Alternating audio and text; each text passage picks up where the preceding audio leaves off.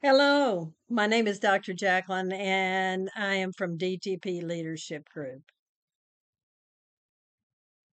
And this is Hot Topic Bold Talk. This evening, I'm going to present um, podcast 53 to you. And I decided on the title as A Fear of Loss from White People has resulted in bans of books and what teachers and students can talk about in schools. Now, I think this podcast will help you know how to fight CRT critics, and not only that, be able to discuss these laws that are being passed that I think ultimately will be proven as unconstitutional. And I have an article from a uh, Southern Poverty Law Center lawyer, uh, lawyer that used to be with the ACLU. So I think you'll find some really good information here.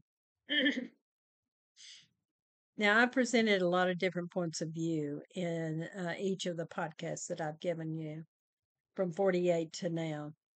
And I've also provided what the critics have to say about critical race theory and CRT and what is really the truth about critical race theory. And to be honest, there are no articles that really state clearly what the Republicans profess is their theory or their foundation for their beliefs that has triggered the passage of these anti CRT laws. They did not base their decisions on legitimate study of the theory,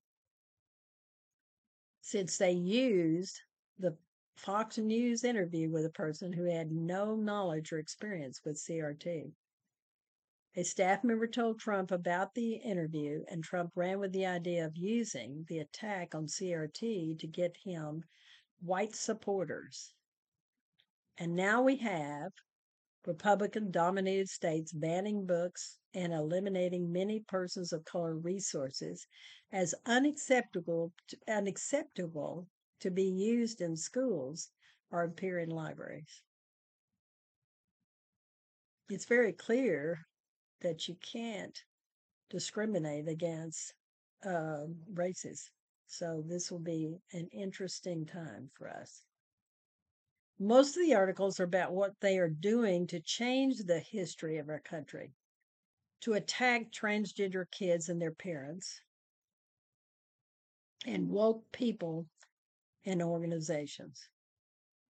They've passed laws that are now being addressed in the courts and the legal minds say that there are many ways that these laws can be challenged. Now, my attempt to find a, a creditable study or article on the reasons that Republicans are so fearful of critical race theory was unsuccessful. I looked at one study, however, it, it clearly has an agenda, and there are some very serious criticisms from well known reviewers about the writings from this organization. The organization is funded largely by major con, uh, by major conservative uh, foundations and corporations. And their research on civil justice uh, system has been highly criticized in law journals. They've been mm-hmm. criticized for using anecdotal information and, and in what they call inflated rhetoric, misrepresenting numerous aspects of subject matter and presenting no considered objective or empirical based measures. And I cannot provide information, but I will tell you the name of the institution. It's the Manhattan Institution since there are numerous other articles that talk about the the products uh, that come out of it of this institute. The state not only is it uh, misrepresentation, there's also omissions, and the reviewers said that they they see them using manipulative and evasive methods of argument to try to justify their point of view. So that is the reason that I'm unwilling to provide any information from them. And there's not any others that I could find. Now, I want to start with an article by Robert Kim, who is the, lawyer at the Southern Poverty Law Center. And he wrote an article on August 23rd, 2021, from the Southern Poverty Law Center, Learning for Justice. And the article title is What Critical Race Theory Is and What It Means for Teachers. The Southern Poverty Law Center has the greatest knowledge and experience about hate groups in America.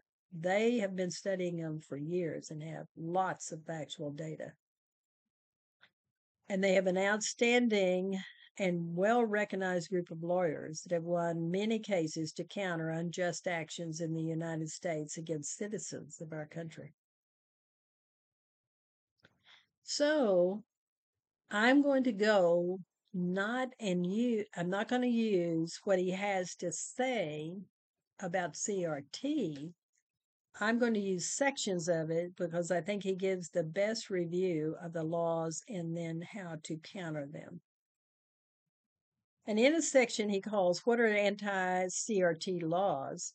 He says the following As of July 2021, 26 states have proposed legislation for or executive actions banning or limiting the teaching principles attributed to CRT in public schools.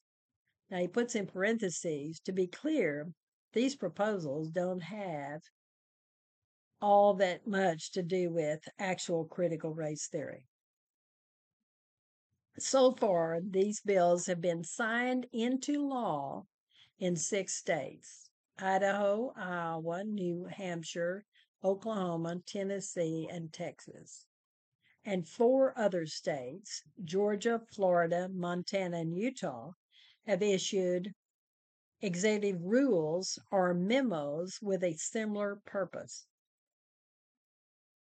It says while the proposals vary in scope and content, one common goal is to discourage or prohibit staff training and or curriculum and instructions in public K through 12 and or post secondary schools that stereotypes, scapegoats, or causes discomfort or guilt among members of a particular race or sex or the government.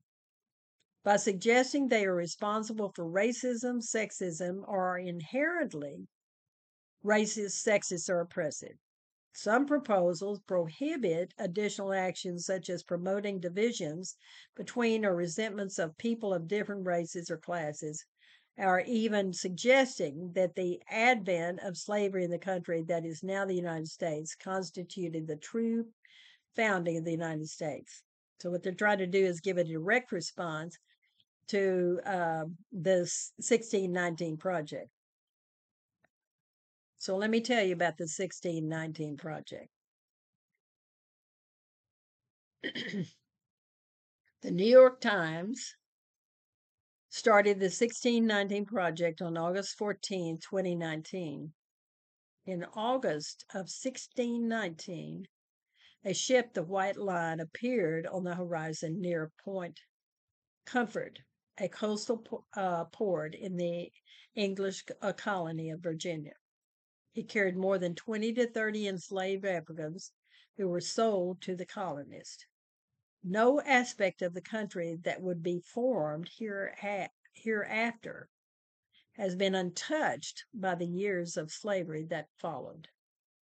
On the 400th anniversary of this fateful moment, it is finally time to tell our story truthfully. These slaves were traded in exchange for supplies. The goal of the 1619 Project is to reframe American history by making explicit how slavery is the foundation on which the United States of America is built, and by considering what it would mean to regard 1619 as the nation's birth year rather than the arrival of the Mayflower ship on December 16, 1620, that so many quiet kids know about. They don't know about the white lion. now, the 1619 project has also been written up in the Gleeson Library. And one of their questions that they answered was, What is the objective of the 1619 Project? The 1619 Project is a bold interpretation that is faithful to the intent of the founding documents and faithful to the reality of America today, where inequity reigns in defiance of our founding virtues. I think it's such a powerful statement because it's really so clear what has happened here.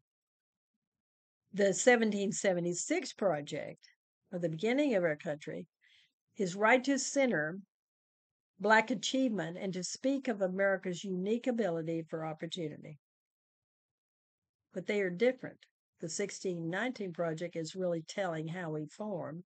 1776 talks about what we'd like to see in our country. In the medium.com, uh, they ask another question What is the 1619 Project for Children? The 1619 Project's lyrical picture book in verse chronic, uh, chronicles the consequences of slavery and the history of Black resistance in the United States, thoughtfully rendered by Pulitzer Prize winning journalist Nikole Hannah-Jones and New- Newbery Honor winning author Renee Watson. It's an amazing book. I think you need to get it, and particularly if you have children. But I think it's great for adults as well. In every DEI, diversity, equity, and inclusion program that I've ever provided, white people do not know about the arrival of the white lion. However, African Americans do. Republicans are making every attempt to erase the true history of the United States and refuse to face the fact that our country started in 1619 with the arrival of the white lion, which started slavery in the colonies. Now, I want to go on to another of his section of this article entitled Can I Still Discuss and Teach Issues Pertaining to Racism or Sexism in Schools or Staff Trainings? The Southern Poverty Law Center, again, is filled with lawyers that are experts in this field. So Kim says, yes, you can still teach it.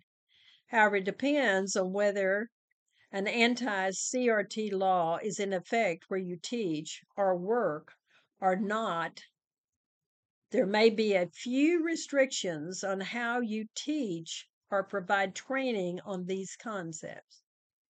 Check with your school administrator and take a moment to look up your state to get clear on the rules of the road. A scan of the provisions in states where anti CRT legislation has passed reveals that educators and school training facilitators still enjoy wide latitude. Thought this was interesting because I live in Texas and I hear uh, there's so many negative things going on. But I think it is important to know it. For example, in Texas, educators can and may be required to teach topics related to the history and importance of the civil rights movement and the history of white supremacy, including but not limited to the Institute of Slavery, the eugenics movement, and the uh, Ku Klux Klan, and the ways in which it, it's morally wrong. In Idaho, any curriculum that was allowed before is still okay as long as no student is compelled to adhere to certain tenets ascribed to critical race theory. In, Ida, in Iowa, the prohibited content is allowable in staff training, diversity training, if these trainings are voluntary.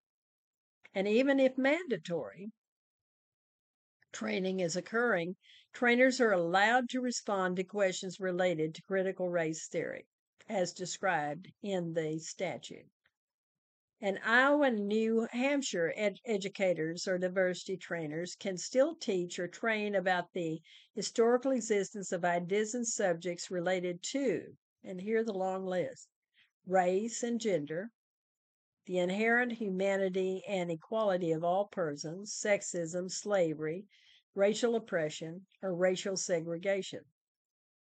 Promote racial, eth- cultural, or eth- uh, ethnic or intellectual diversity or inclusion, or teach any topic otherwise prohibited in the uh, legislation as part of a larger course of academic instruction. So they can go ahead and teach what is prohibited, but they can also, uh, because if you put it in an extended uh, program. In parentheses, Kim says, and in fact, many of these anti CRT bills contain similar provisions that allow educators to continue teaching topics related to racism, sexism, history, the civil rights movement, and anything that is prescribed under state academic contents uh, standards. Now, Florida is really, you know, it's changed a lot of the content standards. Another section of Kim's article is Are the anti CRT laws legal? And here's what he said States do have the broad discretion to control the content of classroom instruction or school employee trainings. They can enact laws with a discriminatory purpose. For example, if they are directly harmful at, spe- at specific racial or ethnic populations. Laws can be so vague that it's impossible for educators or state funded contractors or trainers to decipher what's allowed or what's not. And laws that unduly restrict academic freedom or the ability of students to receive a diverse range of information, which will be these, we're going to need these banned books, to receive a diverse range of information and ideas may violate the First Amendment. Now, remember something.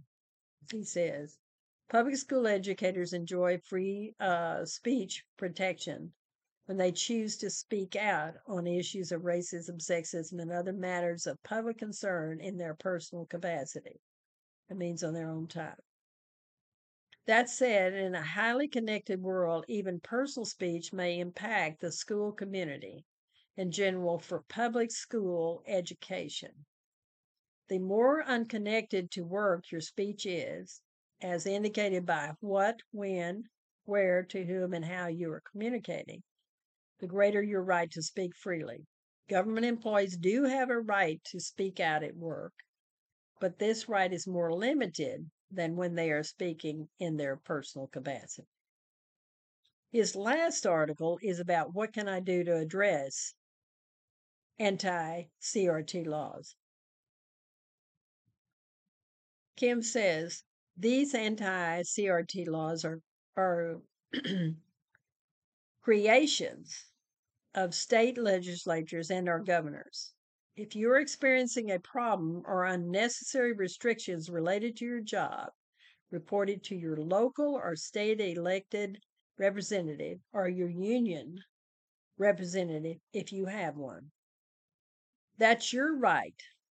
You may also wish to pay a visit to a civil rights advocacy organization defending free speech or educators' rights. As a former ACLU attorney, Kim says, I always appreciate calls from educators. They help me to understand how laws or policies impact practitioners on the ground whether or not I later represent them in court. On the school and community level, he says you may wish to raise the topic of anti CRT laws at a staff or supervisory meeting. Your goal is to understand clearly what's prohibited and what isn't. There are a lot of loopholes in these laws. School trainers may wish to have a dialogue with school administrators prior to conducting professional development sessions to clarify permissible versus prohibited content. And he's and he says, be sure and get this in writing, what the administrator says. And remember to keep the language of this anti CRT provision in front of you so that you can be very clear about what you're addressing there and what you're providing to your audience. Now, from podcast 48 through 53, I believe I have learned more than I ever knew about critical race theory or CRT, and also understand now the critics' attacks of CRT and what they did. Learning the history of how Trump and the Republicans quickly latched on to using CRT, which they had never studied or under or understood, shows the lack of honest appraisal of CRT or critical race theory. They used it to increase fear in white voters and gain political support. Trump and the Republicans' actions were a way to attempt to reverse racial advancement that would lead our country to live the values of equity for all citizens of the United States. This final podcast on CRT shows the reasons that we constantly hear Republicans placing a ban on books that have been recognized as works that are valuable for all of us to read to understand the history and the present day experiences of African Americans and all people of color. There are many white people that do not support what the Republicans are doing. There are Democrats and Republicans who see the disaster of what Trump and the MAGA Republicans have created in our country. It is time for all of us to continue to read, educate ourselves about the outrageous attacks on voting rights, people of color, women's rights to determine what is eh, what is appropriate for their own body, and attacks against transgender kids whose parents cannot make decisions about medical care for their children that they need to receive. Republican governors and legislatures do not have the right to refuse to deal with the violence against LGBTQ plus community and the insane killings of citizens due to the lies, hatred, and irrational statements that started with Trump and are now pervasive with MAGA Republicans. I watched the show The View very seldom do, but I watched it because Cassidy Hutchinson was on it. And her comments and her statements before the Congress and the stand she took against Trump and MAGA Republicans was what she was talking about. Remember, she was a rising star as a White House aide under Trump. And until her testimony, and after that, she was severely uh, punished and has had to live very carefully and with protection. I encourage you to read the write up in, in uh, People magazine in October 2nd, 2023 edition. She has made it clear the reason that the Republican women are standing up for democracy rather than the Republican Party. Cassidy Hutchinson praised Liz Cheney for supporting the truth coming out about Trump and also for putting her political career and the Republican Party aside. Hutchinson ended her com- uh, comments on The View by saying Trump is not fit to be president again. She talks about her value structure and what she finally realized and how she had to leave and testify and of all of us, and she says, all of us need to stand for democracy and make certain he is never president again. Her new memoir, Enough, which came out September 26, details her quick rise in politics and what happened after she risked it all.